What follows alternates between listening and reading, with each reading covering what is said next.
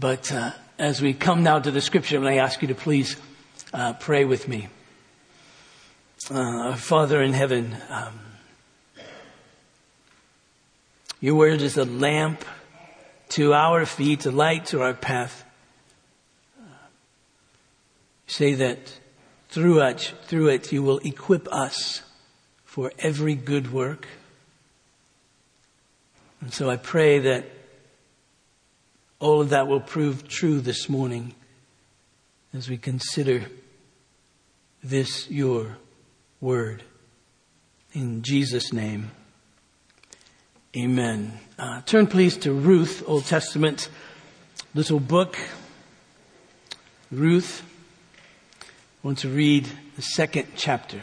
It's long, but it's not that long. You should be able to listen, follow along. Ruth chapter 2, please. This is the word of the Lord. Now, Naomi had a relative of her husband's, a worthy man of the clan of, Elimelech, whose name was Boaz. And Ruth the Moabite said to Naomi, let me go to the field and glean among the ears of grain after him in whose sight I shall find favor. And she said to her, go, my daughter. So she set out and went and gleaned in the field after the reapers. And she happened to come to the part of the field belonging to Boaz, who was of the clan of Elimelech. And behold, Boaz came from Bethlehem. And he said to the reapers, the Lord be with you. And they answered, the Lord bless you. Then Boaz said to his young man who was in charge of the reapers, whose young woman is this? And the servant who was in charge of the reapers answered, she is the young Moabite woman who came back with Naomi from the country of Moab. And she said, please let me glean and gather among the sheaves after the reapers. So they came and she has continued from early morning until now except for a short rest. Then Boaz said to Ruth, now listen, my daughter, do not go to glean in another field or leave this one, but keep close to my young women. Let your eyes be on the field that they are reaping and go after them. Have I not charged the young men not to touch you? And when you are thirsty, go to the vessels and drink what the young men have drawn. Then she fell on her face, bowing to the ground and said to him, why have I found favor in your eyes that you should take notice of me since I'm a foreigner? But Boaz answered her, all that you have done for your mother-in-law since the death of your husband has been fully told to me, and how you left your father and mother in your native land and came to a people that you did not know before me. The Lord repay you for what you have done, and a full reward will be given you by the Lord, the God of Israel, under whose wings you have come to take refuge. And then she said, I have found favor in your eyes, my Lord, for you have comforted me and spoken kindly to your servant, though I am not one of your servants. And at mealtime, Boaz said to her, come here and eat some bread and dip your morsel in the wine. So she sat beside the reapers and he passed to her roasted grain and she ate until she was satisfied and she had some left over. When she rose to glean, Boaz instructed his young men saying, let her glean even among the sheaves and do not reproach her. And also pull out from, uh, some from the bundles of her, for her and leave it for her to glean and do not rebuke her. So she gleaned in the field until evening. Then she beat out what she had gleaned, and it was about an ephah of barley. And she took it up and went into the city. Her mother-in-law saw what she had gleaned, so also brought, she also brought out and uh, gave her what food she had left over after being satisfied. And her mother-in-law said to her, where did you glean today? And where have you worked? Blessed be the man who took notice of you. So she told her mother-in-law with whom she had worked and said, the man's name with whom I worked today is Boaz. And Naomi said to her daughter-in-law, may he be blessed by the Lord whose kindness has not forsaken the living or the dead. Naomi also said to her, the man is a close relative of ours, one of our redeemers.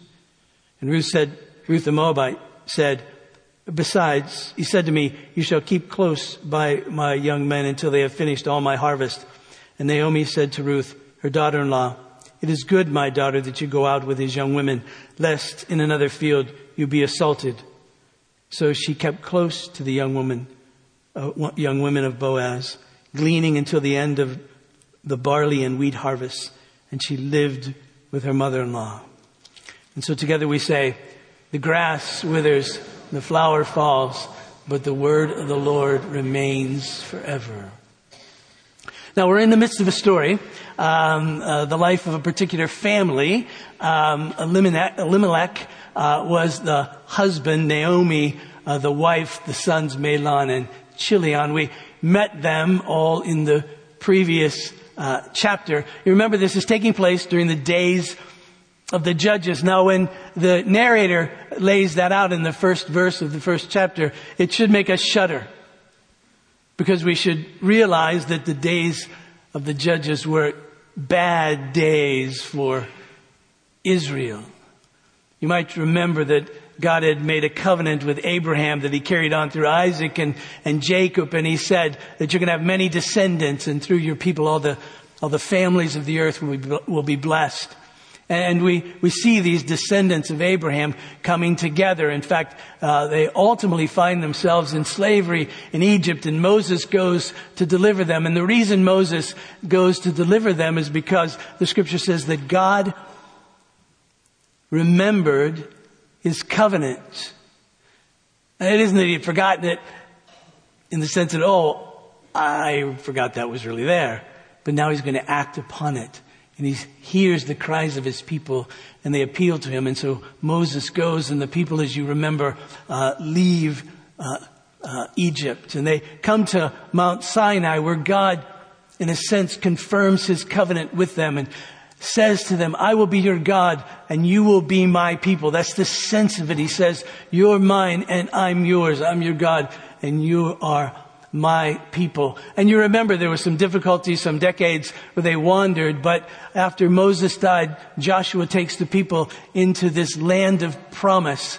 And God has said to them, if you're faithful to me in this land, I will bless you in every way imaginable. I'll bless your crops. I'll bless your wombs. Uh, I'll bless you and protect you and keep you as my people. But if you're unfaithful, then I'll discipline you. The curse, a curse will come uh, upon you. Moses had warned even before they went into the land, don't forget the Lord, don't forget the Lord. When you become prosperous, uh, the tendency for you will be to think it's your wisdom and your strength and, and, and all of that that got you what you have. But, but, but realize that isn't the case. It's God who gave you wisdom and gave you strength and gave you opportunity and all of that. So don't forget him. They forgot him. And so we see in the book of Judges, this cycle where they're faithful to God and then they're unfaithful to God and, and, and then God brings this discipline, the curse upon them. But God always promised, He said, listen, if you repent and return to me, I'll forgive you and I'll restore you.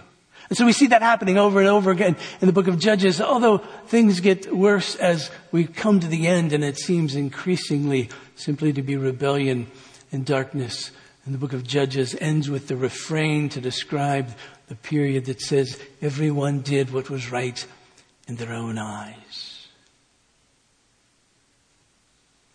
And we wonder, you're reading through the Bible and you get to that point in Judges, so now what? What's going to happen now? Uh, is this promise to Abraham ever going to be fulfilled? What's going to happen to these people? It doesn't look good for them. And, and so we have this little book of Ruth, and it's as if God reaches into this whole time period and, and pulls out this one uh, family for us and says, I want you to look closely here. And, and what we'll find as we work our way through, there's much encouragement and hope, but especially at the end. So, so wait for the end. But but, but, but God says, I want you to see this. And, and for the Israelites throughout their history and even for us, this is a story that should be told and told and told and told uh, so that we can see how it is that God works so that we can have hope and encouragement. Now you might remember that there was a famine in the land as this book opens. Uh, and so these folks from Bethlehem leave. Now you can say, okay, famine, that's not good. It must have been a time of decline in Israel.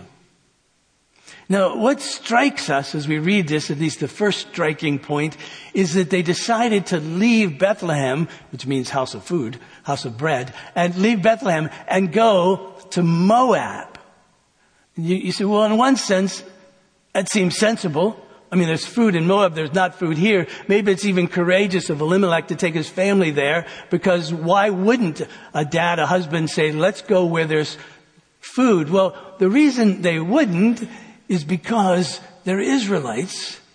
And God had said, when these things happen, uh, you'll know that you're not being faithful to me, and so repent. And if you repent and return to me, come to me, not to Moab, but if you go to me, then I'll restore you and, and bless you. But yet, they, they leave, and you wonder, well, how are they going to worship God in Moab?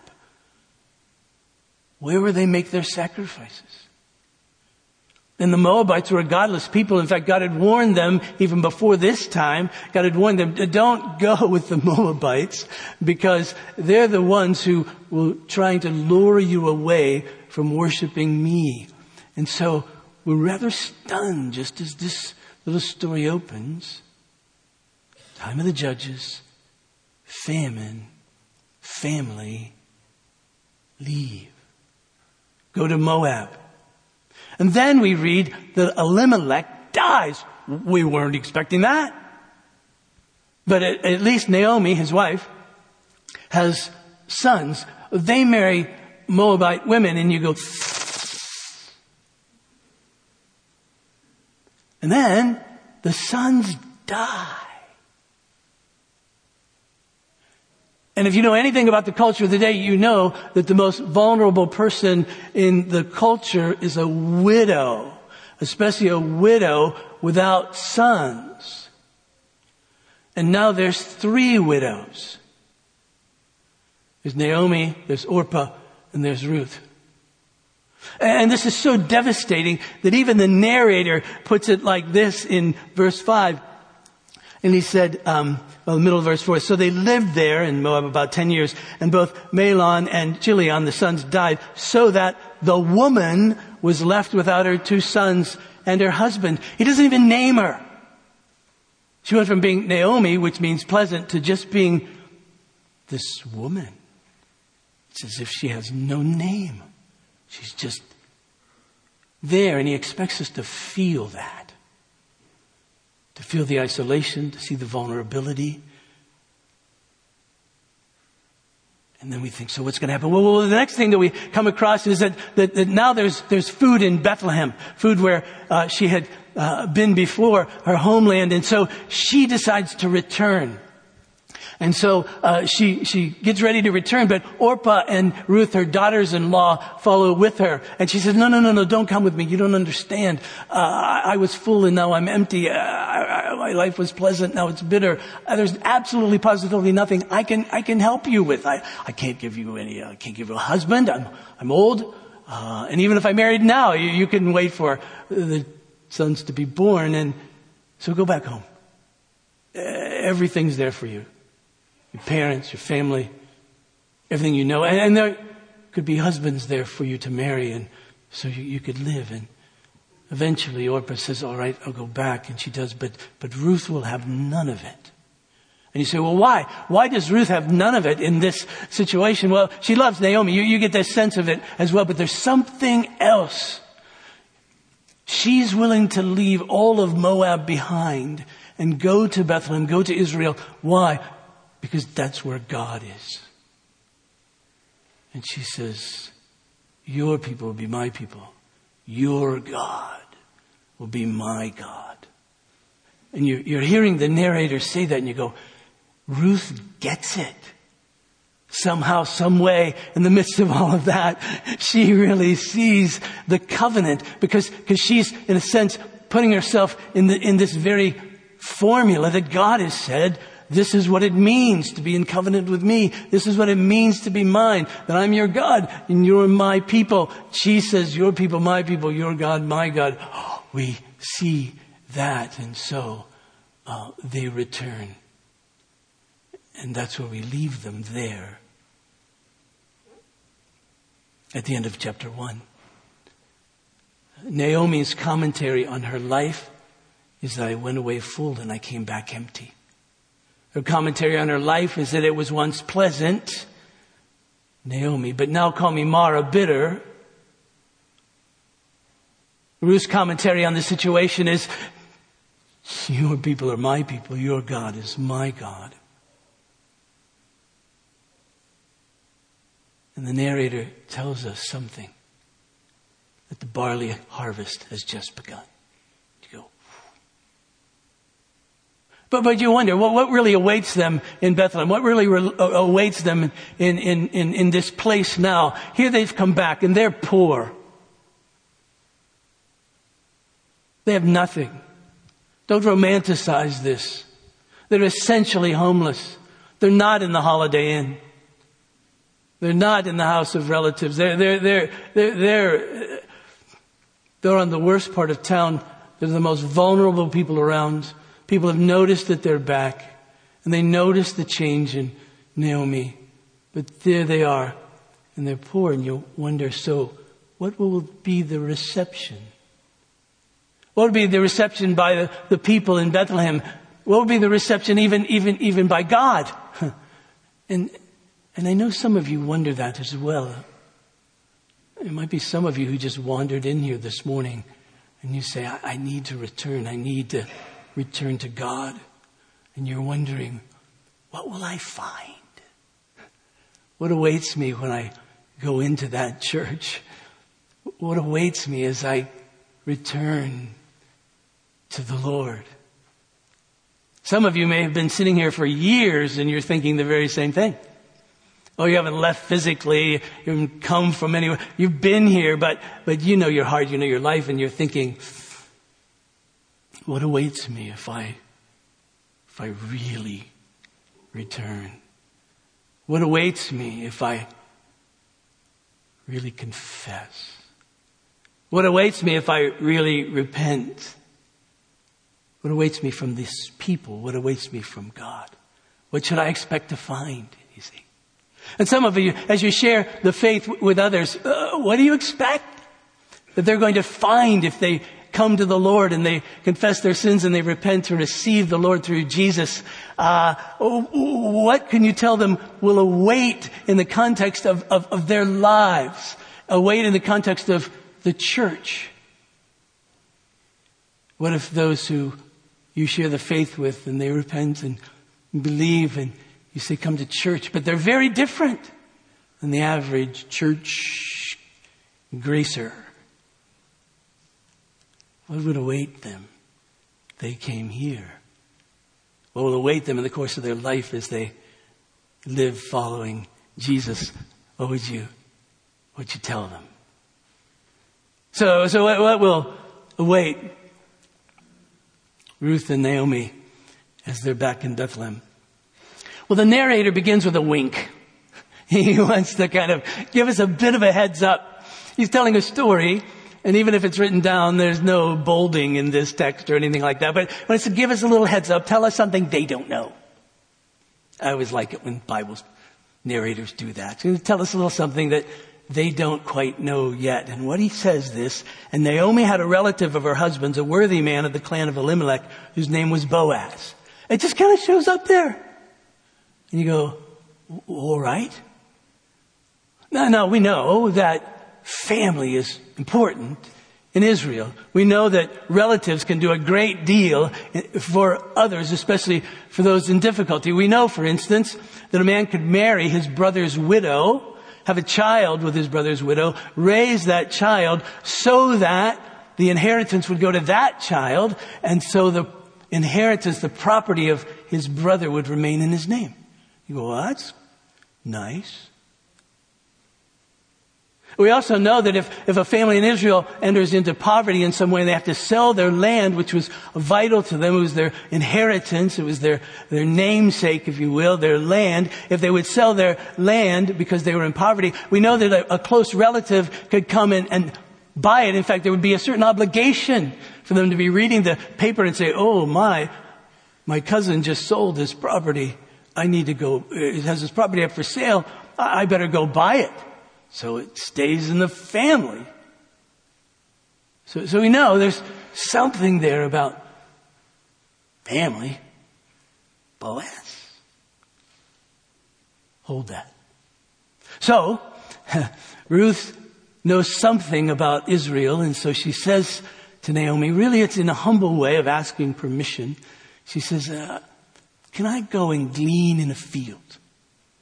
Now that gives us the indication, of course, that they're poor. That's what the poor in Israel did. God had set up a wonderful way for those in poverty, if they could, to help themselves, if you will. And so he instructed uh, those who were harvesting not to harvest around the corners of their fields.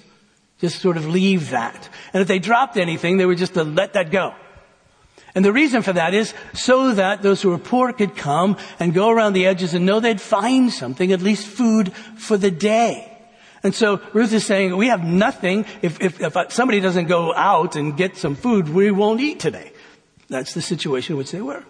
And so she says, I want to go this, but she says, I want to go and find a field in which I might find favor, grace. Now why did she say that? Why couldn't she just say, hey, this is the law, so here I am, you gotta let me do this? Well, a number of reasons. One is it's the time of the judges, and they didn't always follow the law. And number two, uh, life is life. And it could be dangerous for a woman in a field with a group of men.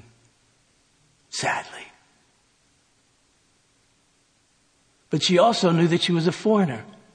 Now, God was always very gracious to foreigners. He always told the Israelites, be nice to these people coming into our land because remember who you are.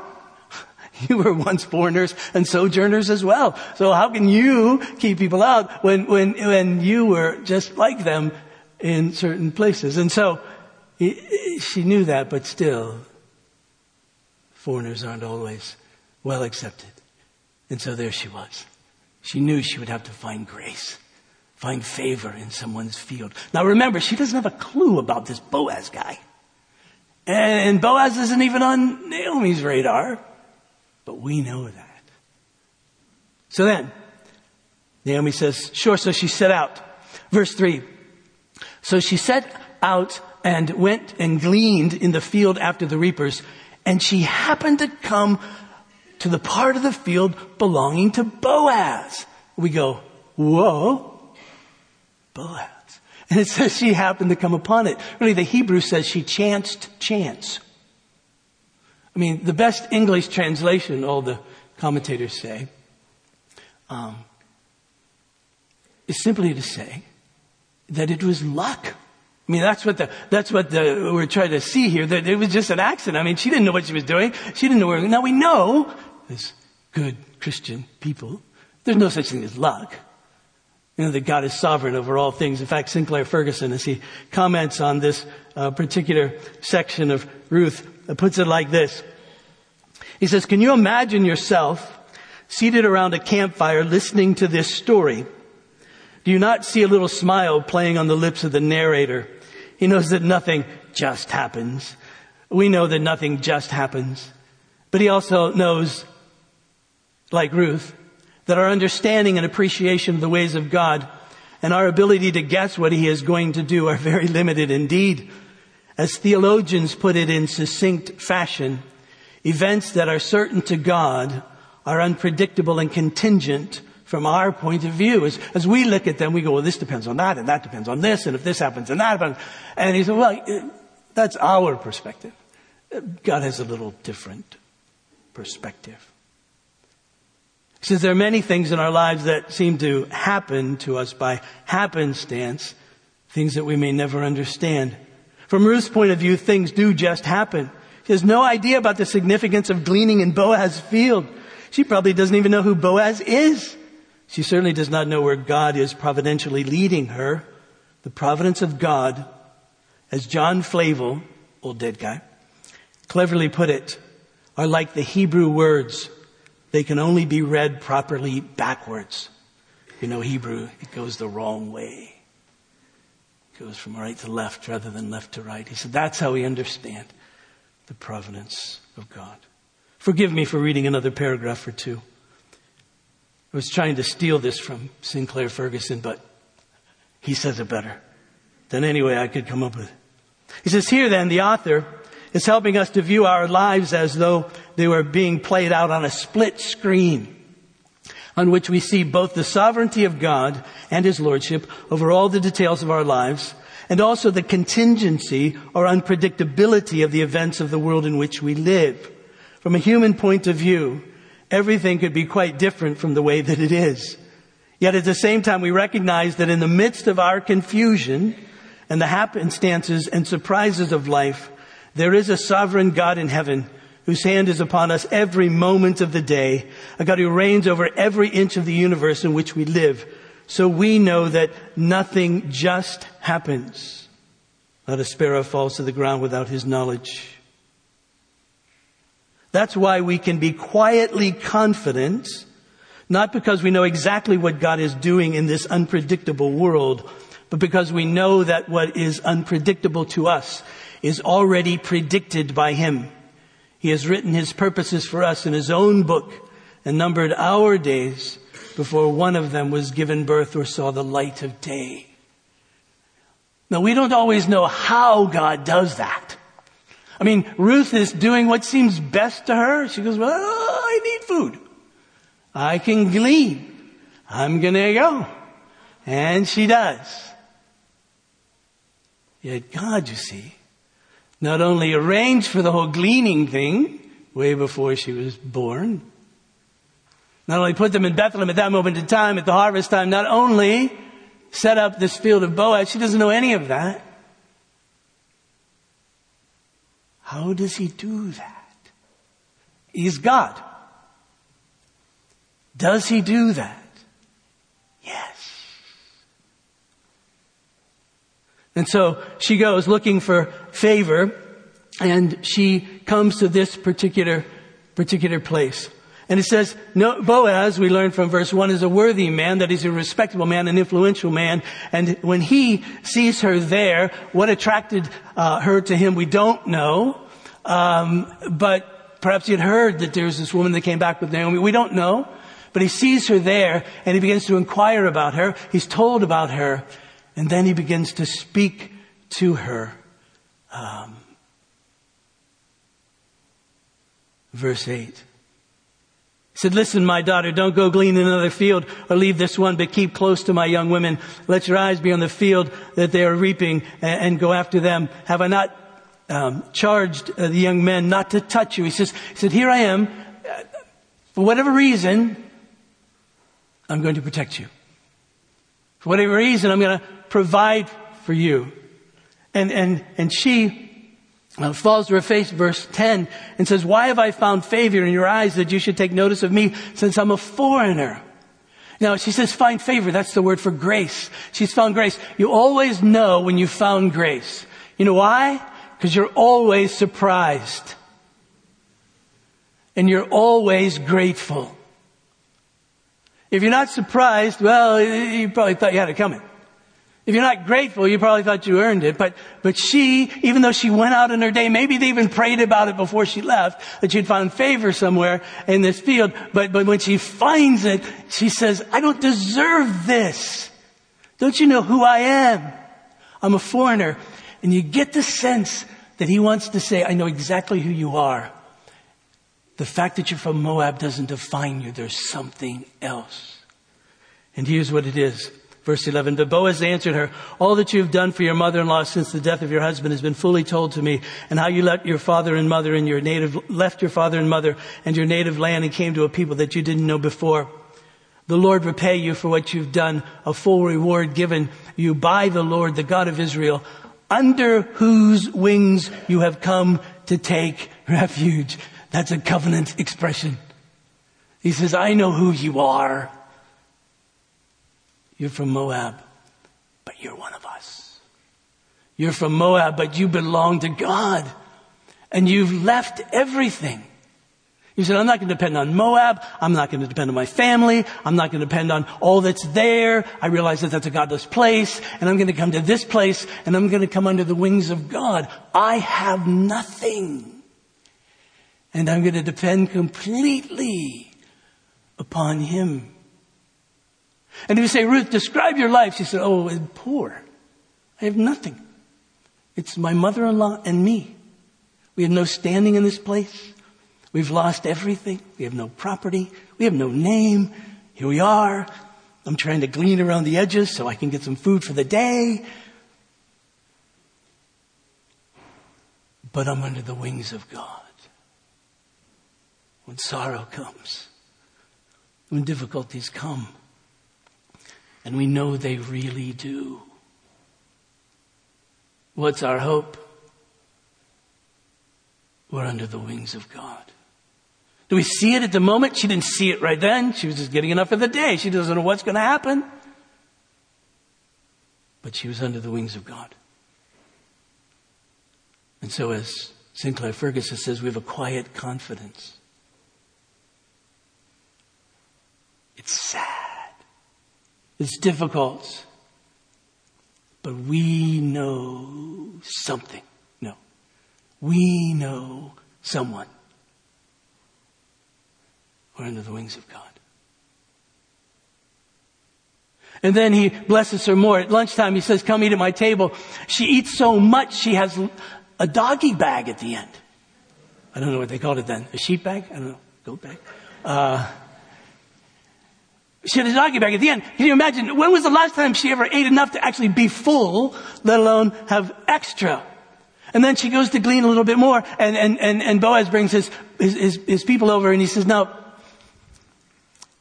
leave a little extra. Drop some,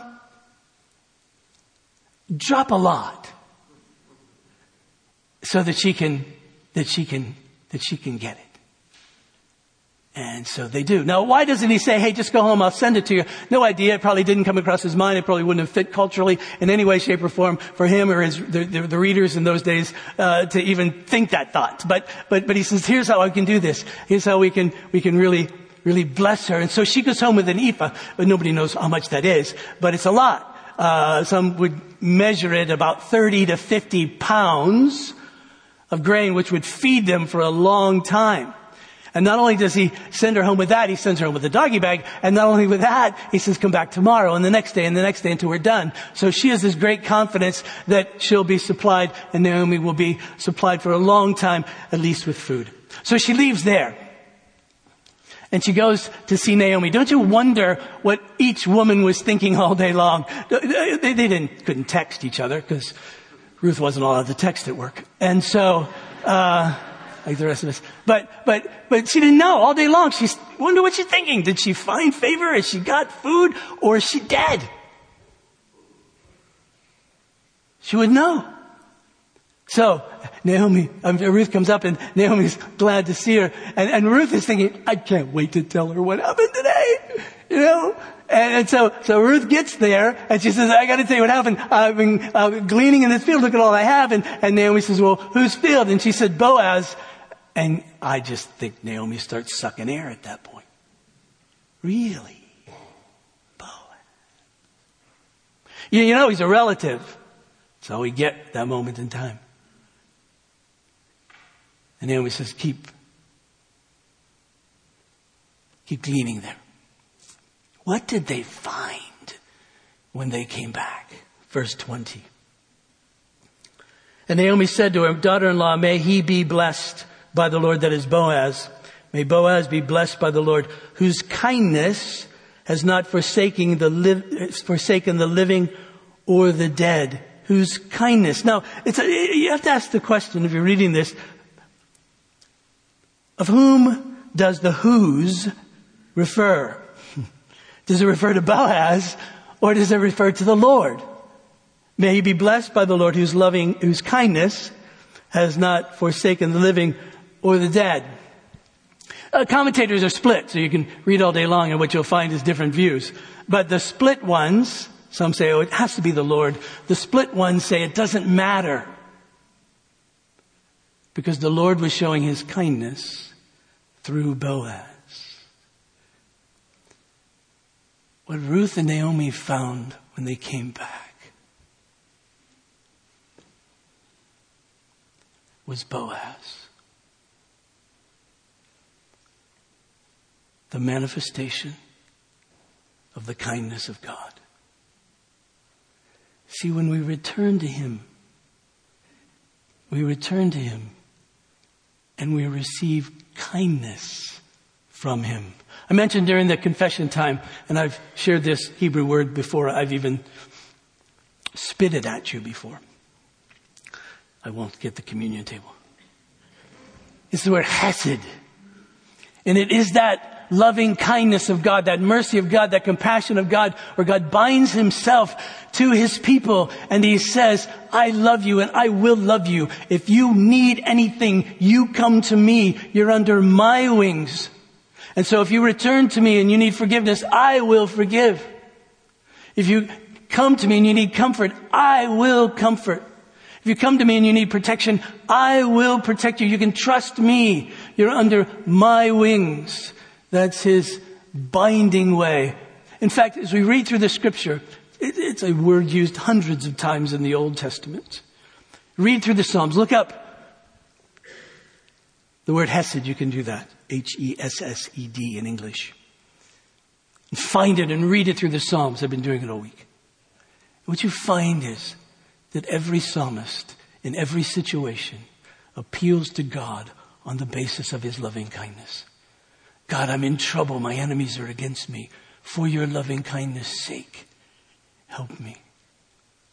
God, I'm, I'm, I'm, I'm, I'm, I'm facing death and I'm sorrowful and I'm afraid. For your loving kindness sake, come to me and encourage me. In fact, do you know what follows you all the days of your life from Psalm 23? Goodness and mercy. You know what the word is there? Hesed. God says, I'm going to follow you. I'm going to pursue you. I'm going to hunt you down because I've promised to do that.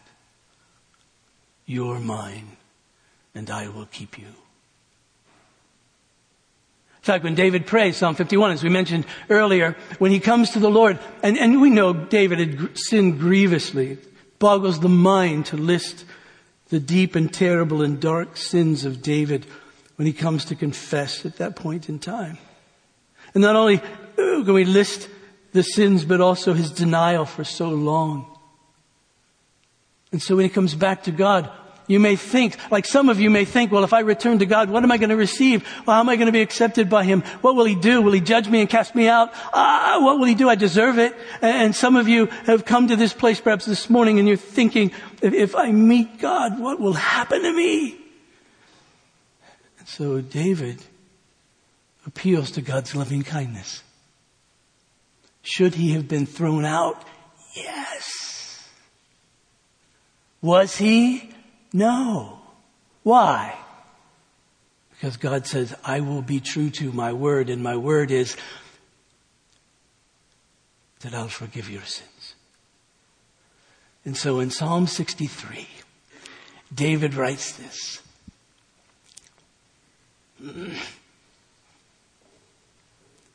Your loving kindness is better than life.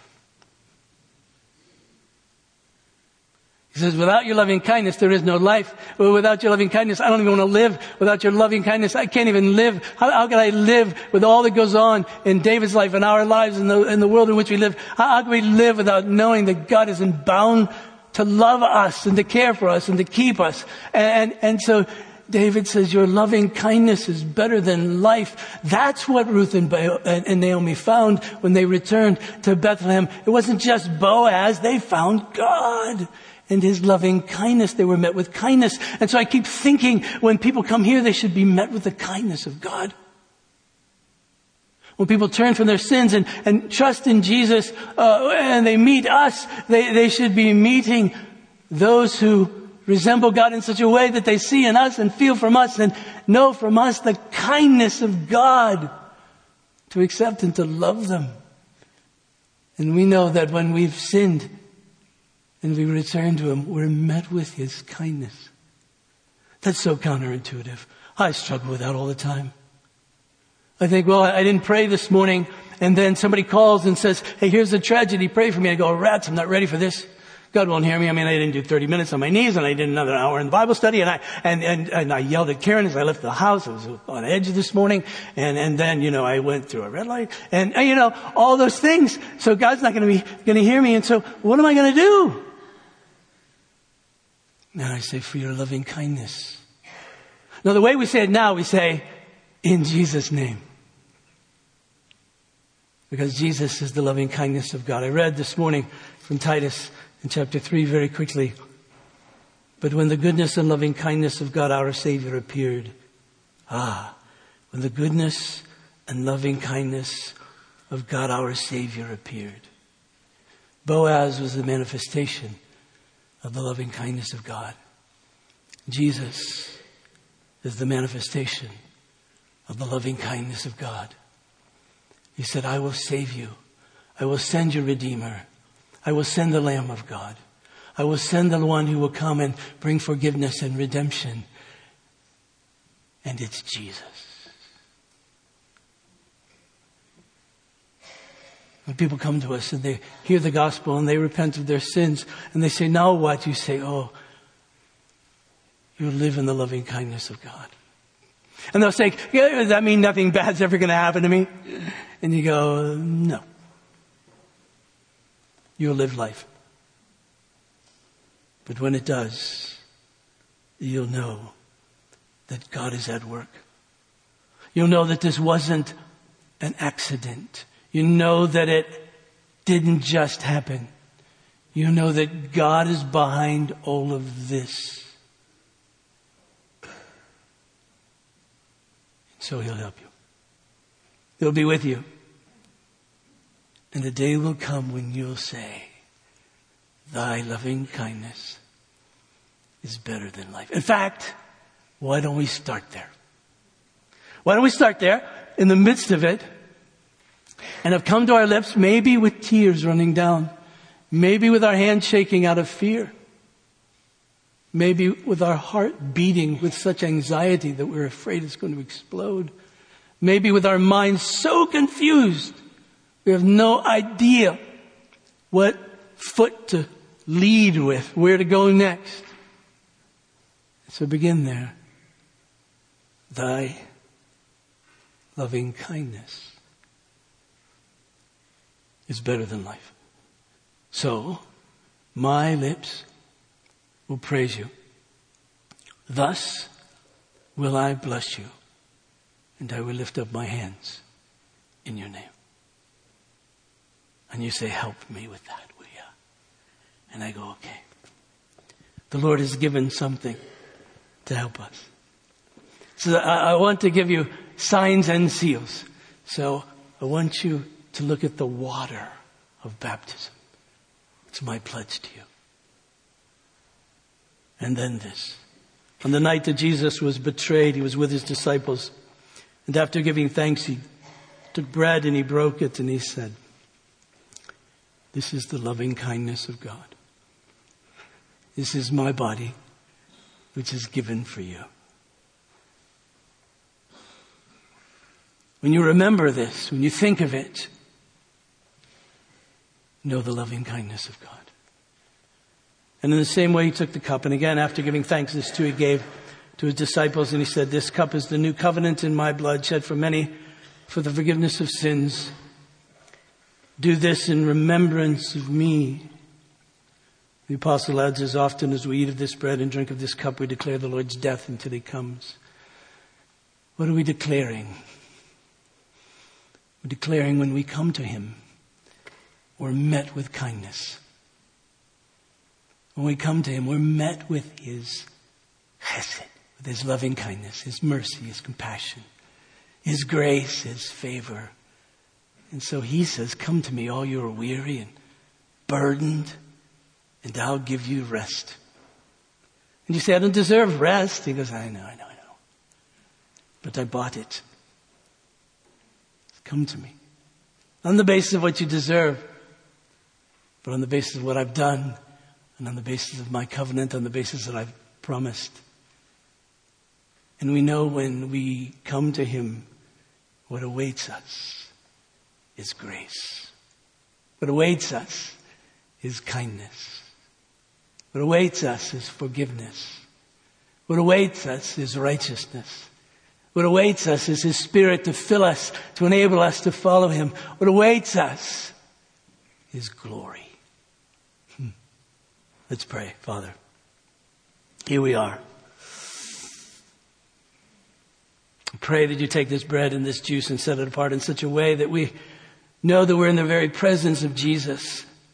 And to know that we're in His presence, is to know that when we come to Him, whether it's coming to this table or whether it's kneeling at home or whether it's a thought that we think or simply living in His presence day after day, we, we know that when we come to Him, that He will greet us with forgiveness,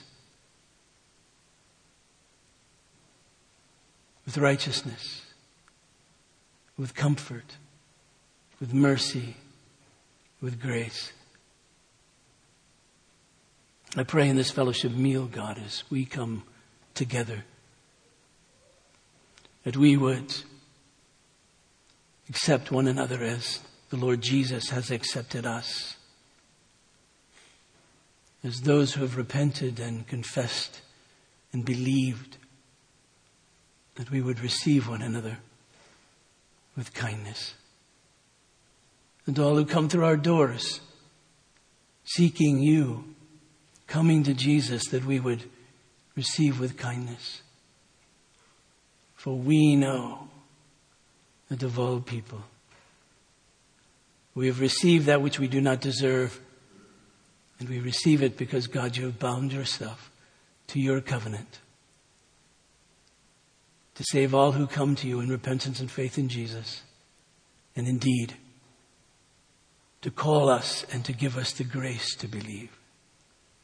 So here we are, seeking your kindness and the blessing thereof. And this we pray in Jesus' name.